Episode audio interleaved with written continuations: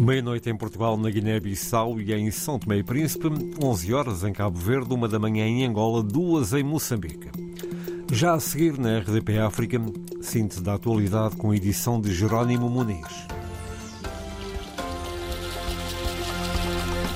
A nova lei do trabalho entrou em vigor esta quarta-feira em Moçambique. Entre as várias alterações está o alargamento do período da licença de maternidade e de paternidade. Jornalista Orfeu de Lisboa.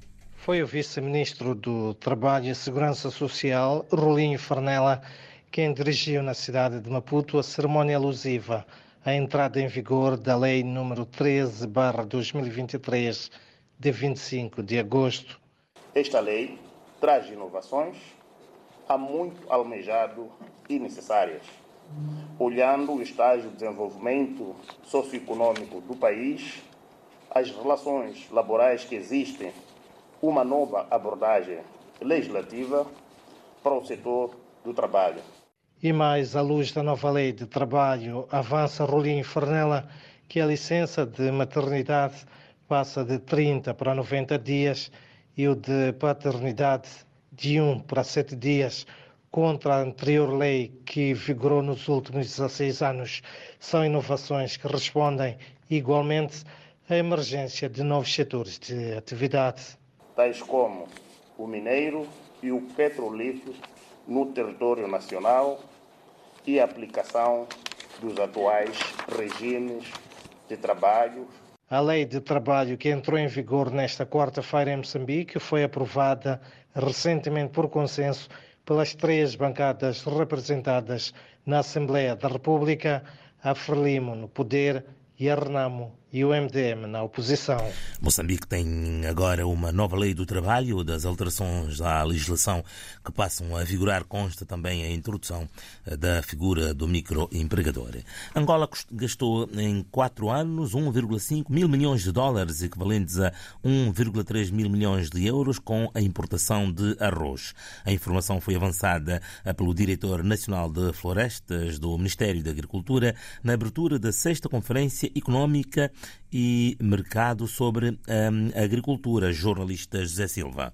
A iniciativa foi da revista privada especializada em Economia e Mercado e contou com a presença do representante do Ministro da Agricultura e Florestas. Nazaré Veloso, que trouxe os dados oficiais, avançou que a produção de arroz em Angola está longe de atingir as 500 mil toneladas que o país consome anualmente. O país gastou só na importação de arroz, cerca de 1,5 mil milhões de dólares. A produção interna deste produto, tão importante na nossa dieta, está abaixo de 30 mil toneladas. Angola precisa produzir mais cereais, com realce para o arroz e milho, dois dos produtos essenciais na dieta alimentar das famílias. Nazaré Veloso avançou algumas ações previstas para aumentar a produção de cereais nos próximos tempos. Apoiar a agricultura familiar, garantindo o aumento da assistência técnica às explorações agrícolas familiares, disponibilidade de fatores de produção, apoiar e facilitar o acesso à mecanização agrícola e criação de condições para a construção e reabilitação das infraestruturas de apoio à produção agropecuária. Diretor Nacional da Agricultura e Florestas de Angola, Nazaré Veloso, quando intervinha na abertura da conferência que analisou os desafios da agroindústria no contexto da garantia da segurança alimentar no país. Angola está longe de atingir hum, a produção de 500 mil toneladas de arroz que o país consome anualmente. O recurso tem sido hum, a importação e o país gastou em quatro anos 1,5 mil milhões de dólares, equivalentes a 1,3 mil milhões de euros, com a importação do cereal mais consumido no país. O Futebol Clube do Porto está mais próximo de chegar aos quartos da Liga dos Campeões. Os Dragões venceram esta noite o Arsenal no estádio do Dragão, já no período de compensação com gol de Galeno. Sérgio Conceição não quer festejar para já, eh, recordando que ainda falta a segunda mão deste encontro com o Arsenal, mas está orgulhoso da equipa. Não temos que esquecer que estamos a meio da, da eliminatória, uh, faltam 90 e poucos minutos.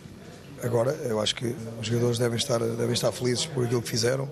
Pouco tempo uh, para trabalhar, mas trabalhámos de uma forma muito, muito focada, com muita determinação. A segunda mão está marcada para 12 de março em Londres. Os Dragões levam um gol de vantagem. Foi o essencial da atualidade com Jerónimo Muniz. Estas e outras notícias em permanência em rtp.pt/rdpafrica.